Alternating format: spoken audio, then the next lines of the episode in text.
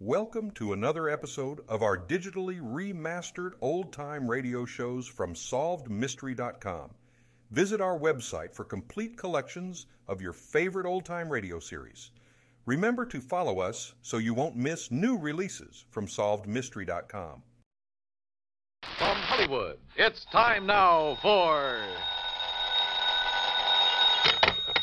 Johnny Dollar. Crutcher, Mr. Dollar. Lester Crutcher at Continental Insurance Company. Oh, how are you, Mr. Crutcher? Uh, tell me, are you familiar with the Priest Expedition Collection? Priest Expedition? Some of the relics, artifacts of considerable archaeological import that were excavated from the ruins of the city of Ur in the valley of the Euphrates. What?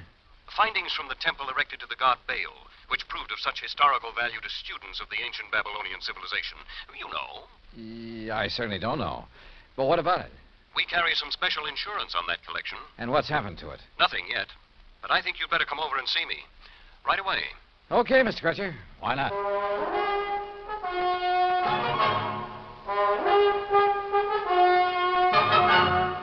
Bob Bailey in the exciting adventures of the man with the action packed expense account. America's fabulous freelance insurance investigator. Yours truly, Johnny Dollar. And now, Act One of yours truly, Johnny Dollar.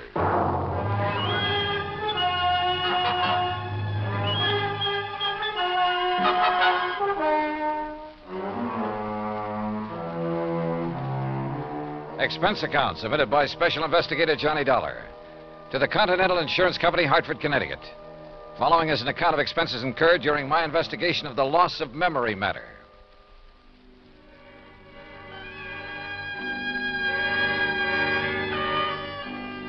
Ancient Babylonia, Crutcher had said. So, on the way down to his office, I stopped off at the library for a good look at the encyclopedia.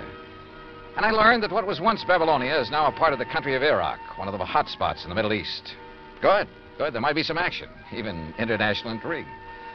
On a map, I found the location of the long forgotten city of Ur. The confluence of the Tigris and Euphrates River near the Persian Gulf was where it was. Romantic names, all of them. And not too far away, the exotic city of Baghdad. Yes, at long last, a trip to the Middle East. Middle East? Uh, well, that's what the map said, Mr. Crutcher. Near west is more like it, Dollar. Huh? Uh, You must have misunderstood me. The relics from the temple of the god Baal I mentioned are presently in the little town of Lakeview. Lakeview? Yes, right here in Connecticut. I guess I did misunderstand. They're owned by a Mr. Alvin Peabody Cartwright, who, uh, I might venture to say, is a crackpot of the first order, but who happens to have placed a great deal of insurance with us on his life, property, art collection, and so forth. I see. You uh, mentioned a priest's expedition collection. Of rare scrolls and tablets, principally, taken from excavations along the bank of the Euphrates River. Some of them over 4,000 years old, all of them of great historical and archaeological value. Here. This is a relatively unimportant piece that Mr. Cartwright gave to me some years ago. Well, uh, what is it? What does it look like? Well, like a tiny sort of sofa pillow. Only it's made out of dried mud or some. Hey, wait a minute. There are a lot of tiny marks on it. Hieroglyphics, Dollar. Those are a perfect example of the cuneiform writing that was used by the ancients. Oh, what's it say? Has anybody deciphered it? It's a receipt for 24 fat sheep, 12 oxen, and 12 goats that were taken to the temple for sacrifice to the great god Baal. Well, how about that? Does the whole collection consist of stuff like this? Yes, and of priceless scrolls made of papyrus and leather. You've heard of the Dead Sea Scrolls. Oh, yeah, sure. That throw so much light on biblical times. Yeah, they've had a lot of publicity in time and life and so on. Yes. Those in the priest collection cover much of the history of the Canaanites and Phoenicians. And you've insured the collection. It's this way. Mr. Cartwright has decided to sell it to the museum here in Hartford. Has promised them that his stepson, Alfred Hocking, who lives with him, would deliver it to them today. But now he's suddenly worried to death that something will happen to it en route. So? So, to keep him happy, we've issued a $20,000 transit policy. Well, then what's he worried about? Now he demands a guard for it, too. Well, doesn't he trust his stepson, this Alfred? Who knows? Who knows what old Cartwright thinks, whom he trusts. Well, now look. And after all, $250 plus whatever expense account you can dream up for a couple of hours' drive in the country. What if his own. Oh? Well, sure, why not?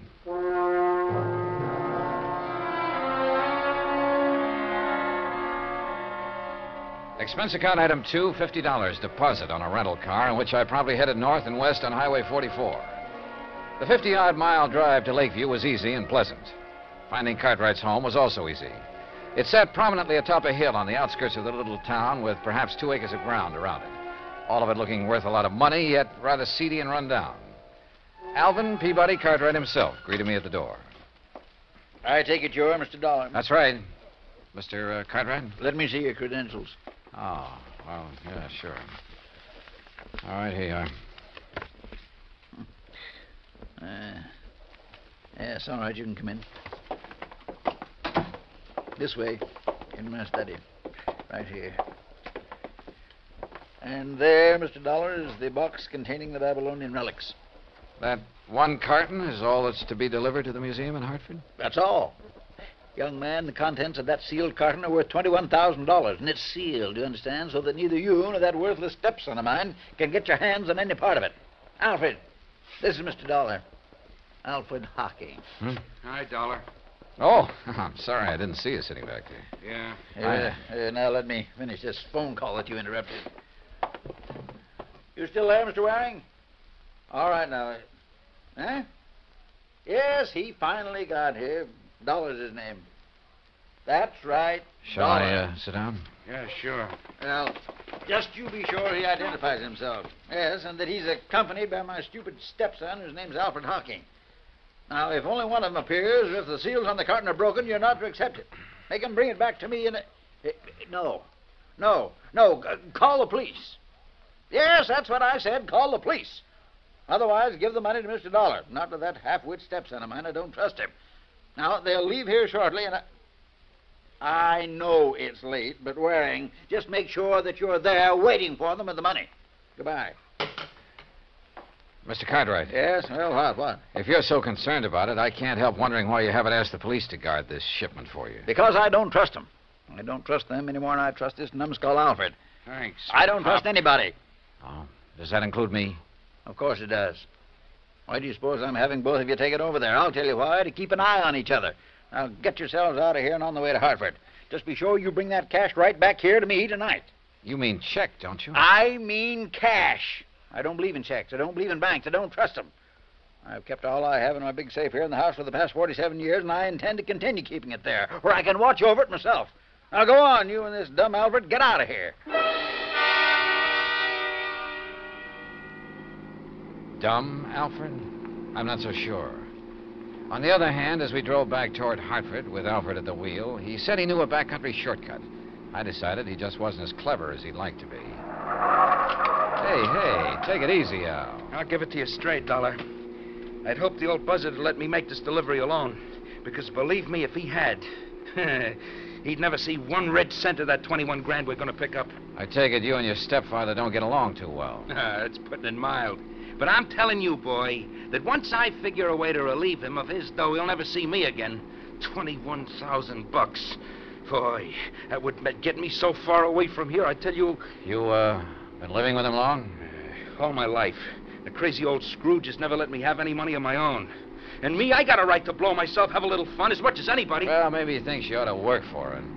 Hey, hey, now, you better slow down, Al. Work, did you say?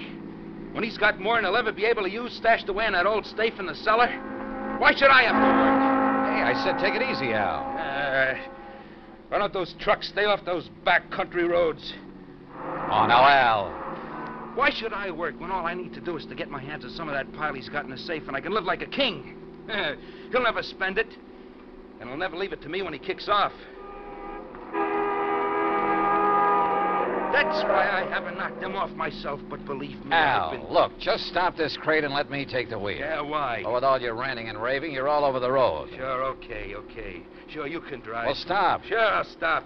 Look out, we'll skid. Let us skid. Look out!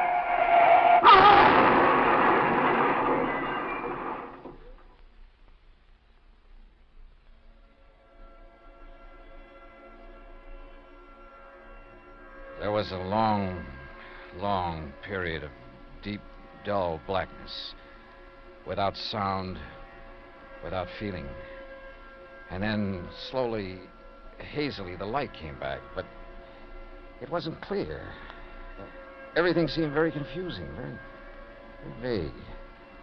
I was conscious of a terrible throbbing in my head. And then it slowly passed, leaving only a dull ache. A strange and helpless feeling of not knowing who or what or where I was. Until the shadow of a man rose from the ground beside me.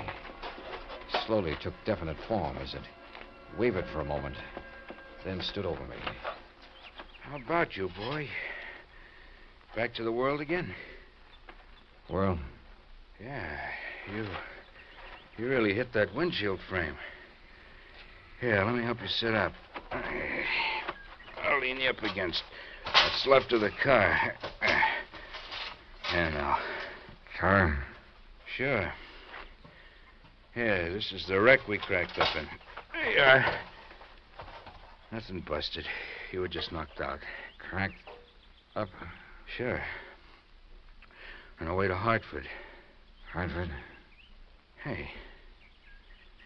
What's the matter with you? I don't know. I, I can't seem to re- remember anything. What do you mean? I- Not I, anything. I can't remember. My mind is all blank. Well, you, you, you, you know who you are, don't you? No. What? No, and I, my head, it's just, it's Look, look, look, look, look, look. Are you, are you kidding, Hartford? Bud? car. Sure, sure. Hartford to deliver some stuff and collect a big wad of. Uh, you're, you're sure you don't remember? I don't remember. Not even who I you don't are? remember. I'm trying to, but it's Well, I'll it's- be okay. Oh, okay, Now, listen, listen, listen. Everything's going to be okay, real okay. You want to know who you are, huh? Yeah, who I am. Sure, sure you do. And I'll tell you. Your name is Hocking. Alfred Hocking. Alfred. That's right, yeah. You're Alfred Hocking. We were driving along here in the car. See, uh, I was. You were keeping me company, you get it? Yeah, I, I guess so. Sure you do, sure. You see, I have to deliver some stuff in Hartford. It's in this box here in the car. There, you see it? Box. Oh, yeah. Yeah, you just came along for the ride. The, the ride to Hartford, see? Oh. Yeah, and after I deliver this stuff and pick up the, uh, uh, make a little pickup, that is, why, then you and me will part and go our merry ways, you see? I, I, I don't know. I guess so. Sure you do. Sure, sure you Sure, Yeah. sure I do. You feel better now, huh? Yeah, yeah, much. I. If only my head would clear. If only I could remember something, anything. Look, look, you're going to be okay. Al? Al. I'm Al. That's right. Yeah. You. I. I can't remember. Huh? Who are you? Me? My name is Johnny Dollar. Dollar. Yeah. Yeah, remember that. Johnny. Dollar. That's right. Yeah.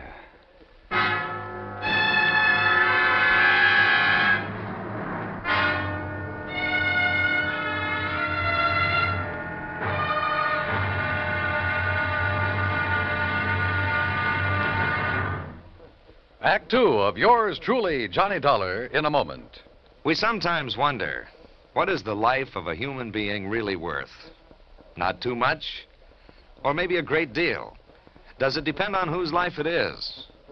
Whatever the answer, one thing is certain. Fred Hargesheimer, since World War II, has felt that his life is worth quite a lot. Quite a lot of gratitude. During the war in the Pacific, about June of 1943, Lieutenant Hargesheimer had his P 38 fighter plane shot out of the sky. Badly wounded, he bailed out over a tiny island, New Britain. It looked pretty small from where he hit the silk, but he found it much bigger when he hit the ground. It was bigger, and in complete control of the enemy. But Hargesheimer was lucky. After a month of lonely hiding, he was found by a group of friendly natives from the village of Nantambu. They cared for him and successfully hid him from enemy patrols for the next four months at the risk of their own lives. Then Hargesheimer was able to make it back to civilization. For the next 17 years, Fred Hargesheimer thought about those wonderful people of Nantambu. 12,000 miles away in the United States of America, Hargesheimer put a great plan into effect. He made speeches, took up collections, sold jewelry belonging to his family, and worked out a way to bring a bit of civilization and happiness to the little village of Nantambu. Needless to say, the villagers gave him a spectacular welcome upon his return. Fred Hargesheimer showed his gratitude to the people who had saved his life. But life is worth little without freedom, the right of all men, everywhere. Now, Act Two of yours truly, Johnny Dollar, and the loss of memory matter.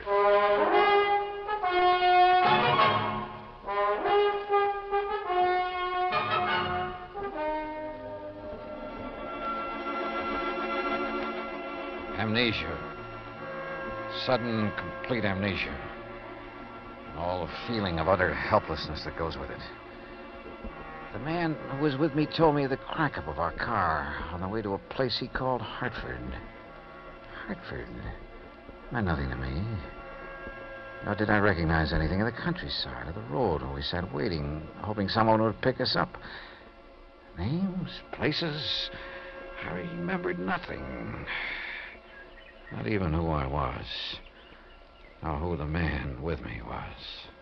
That's right. Dollar. I'm Johnny Dollar. I, uh, I see. And your name is Hocking. Alfred Hocking. Hocking. Yeah.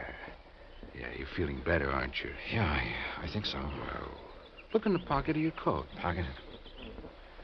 Oh, isn't there a billfold there? Yeah, yeah. Open it up. Yeah, here's Yeah, there's a name in it. Sure. See? Alfred P. Hocking. That's right. That's you. And I'm Johnny Dollar. Just remember that, and everything will be all right. Now, why don't some truck come along and pick us up, or a car? What, uh, what are we doing out here, Johnny? You see this box?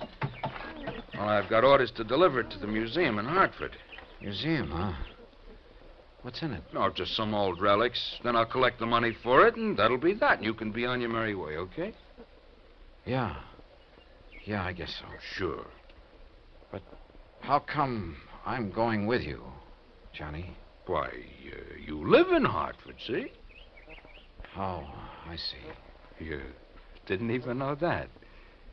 You still don't remember anything. Only what's happened since I woke up here. Look now. Yeah? Why, why, why don't you take me home first, if we can get a ride, that is, and maybe if I rest, I'll feel better. My No, head, no. Maybe my mind will clear up. No, no. But- First the museum. But Johnny. All right, listen. The crazy old coot I'm delivering this stuff for, uh, well, he phoned ahead that there'd be two of us, see, so you've got to come along to the museum. Museum. Yeah, yeah, the museum, the one in Hartford, like I told you. Oh yes. Uh, but uh, once I get the money for it, I'll take care of you. Yeah, I'll take care of you. You, you've done pretty good as it is, I guess. Sure I have, doll. Al, I mean. I've pulled you out of the wreck and all. Hey, look, here comes a big moving van, and if I know those boys, he'll pick us up. Come on, get up on your feet, and we'll flag him down.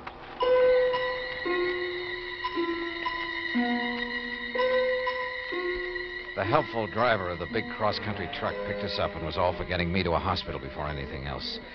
But my companion, who called himself Johnny Dollar, assured him he'd do it as soon as our mission was accomplished.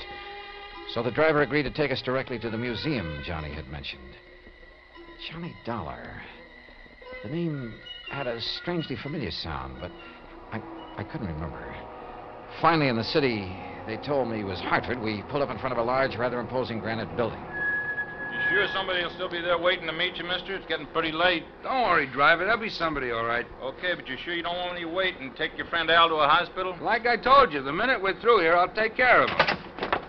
Come on, Al. Sure. Thanks, driver. Uh, yeah, thanks. It's okay, boys. If I couldn't give somebody in trouble a hand, I'd have no business driving this rig.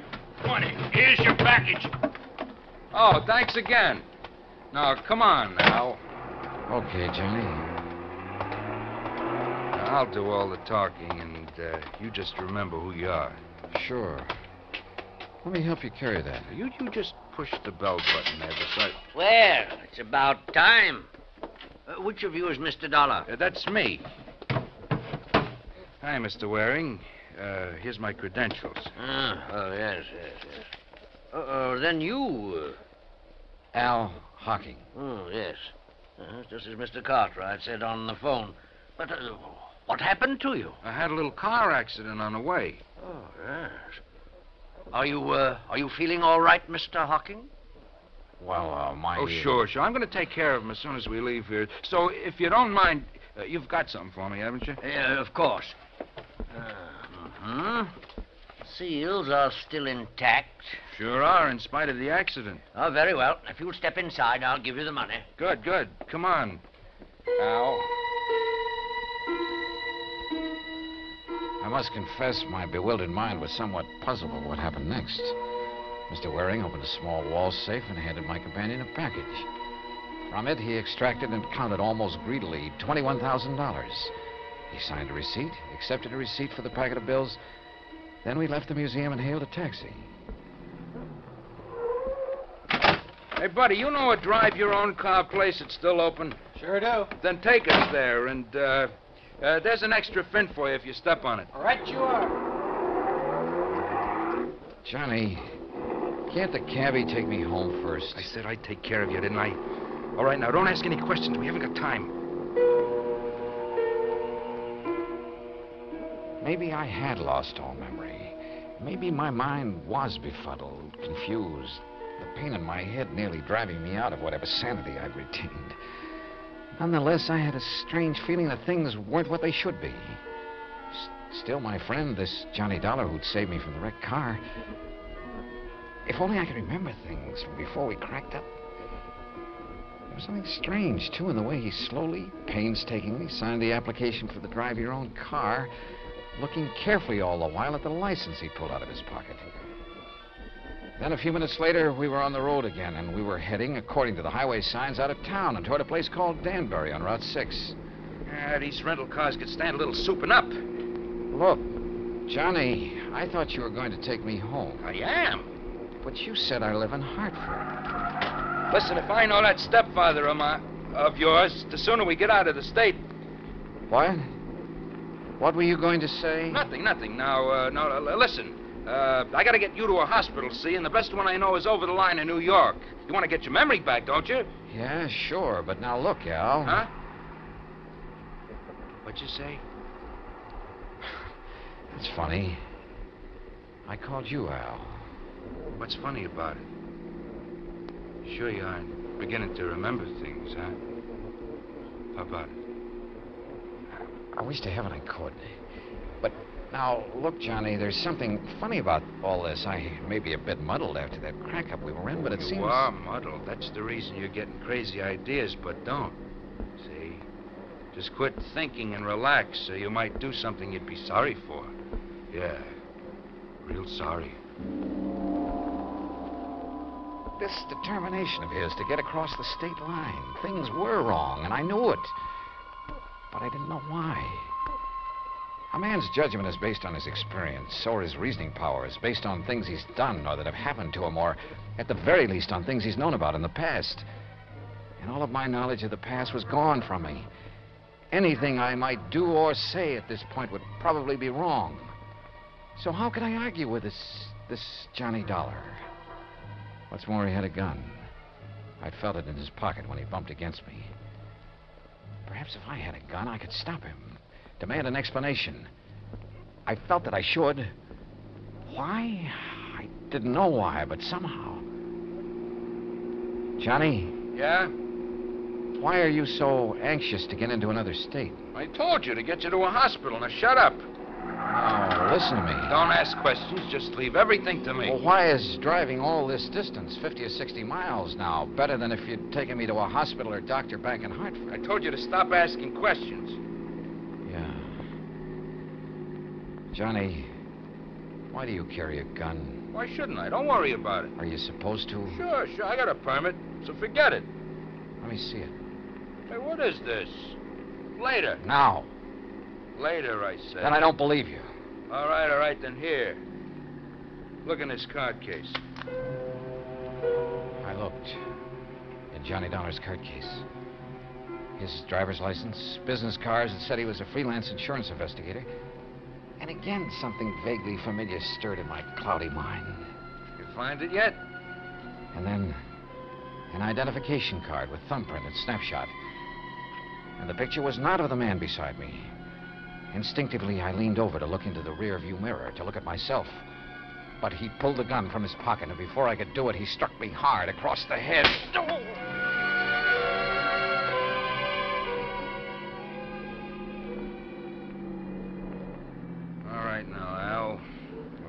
stop.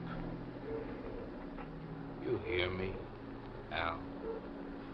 Yeah. Yeah, yeah, yeah. You hit me with that gun. That's right. That was a mistake. Because that second blow on the head. Why have we stopped? You'll see. You see, you gave me an idea about this gun. Now get out. Sure. Why not? Pretty wobbly, huh? All right, now. Look down over the side of the road there. What about it? See that deep ravine down there? Why? Al, That's why. Because you called me Al. And this time you meant it. yeah.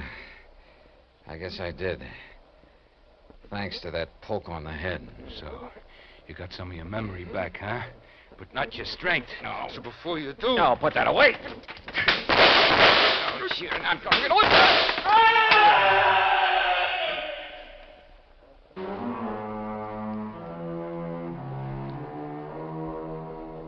Expense account total so far $95 even, including doctor bills.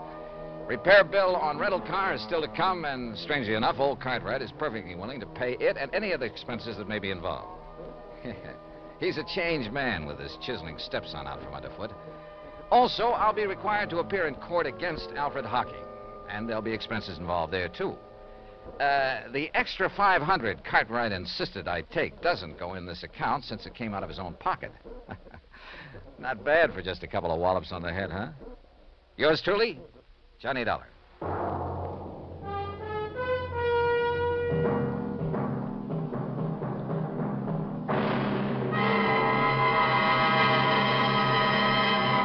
Now, here is our star to tell you about next week's story. Next week, well, it's another case of mistaken identity, but believe me, a completely different affair. Join us, won't you? Yours truly, Johnny Dollar. Yours truly, Johnny Dollar, starring Bob Bailey, originates in Hollywood. It is produced and directed by Jack Johnstone, who also wrote tonight's story. Heard in our cast were Les Tremayne, Parley Baer, Joseph Kearns, Barney Phillips, Tom Hanley, and Shepard Menken. Musical supervision is by Amerigo Marino. Be sure to join us next week, same time and station, for another exciting story of yours truly, Johnny Dollar.